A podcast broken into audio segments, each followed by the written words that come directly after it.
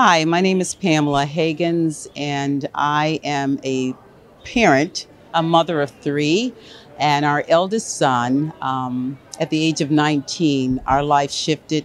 It felt like we had stepped on the set of uh, maybe a movie script, and we had not been given the read through. We had not been given the words, we had not been given the dialogue, and we just had to find our way. And there were resources that helped us along the way, many resources that helped us find our, our footing um, to try and make sense of the darkness that we were trying to navigate through.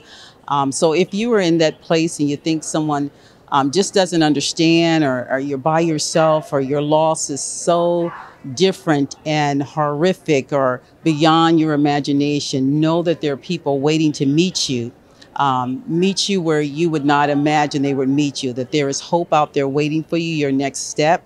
You have not met them yet, but there is hope out there. Our 19 year old son, it has now been um, nine years that we're on this journey. And when we lost him, we just, we didn't know what to expect, what to make of it but we found people that would speak into us, to speak life into us, to speak light into us. And they, some of them did, were not familiar with our loss. Some of them were not familiar with our journey, but there were people that helped us find our laughter, to help us find our space. And so at this moment, it may seem like you're in your darkest place. You may feel like you're in despair, but believe me, there is something out there. And I'm not speaking um, in a condescending way or an insensitive way, but there is someone out there waiting to walk with you, to take you to the next step, to hold your hand, to give you a thumbs up, to give you a wink, to some type of encouragement. So when you feel like your hope is gone and you've only got just a glimmer of light, know that is all that you need to get you to the next step. So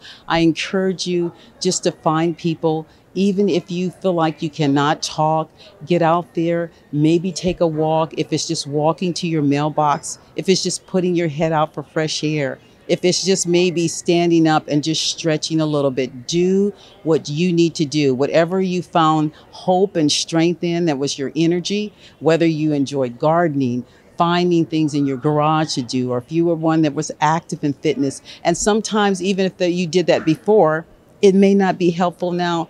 Find something to step out of your box. There's a new you waiting inside yourself to discover, to help you move to the next place, to find that place that you need to take you to the next part of your life, the next part of your season, not leaving your loved one behind, but taking them into that new place, that new future with you, because they are there. They will be your inspiration, they will be your encouragement.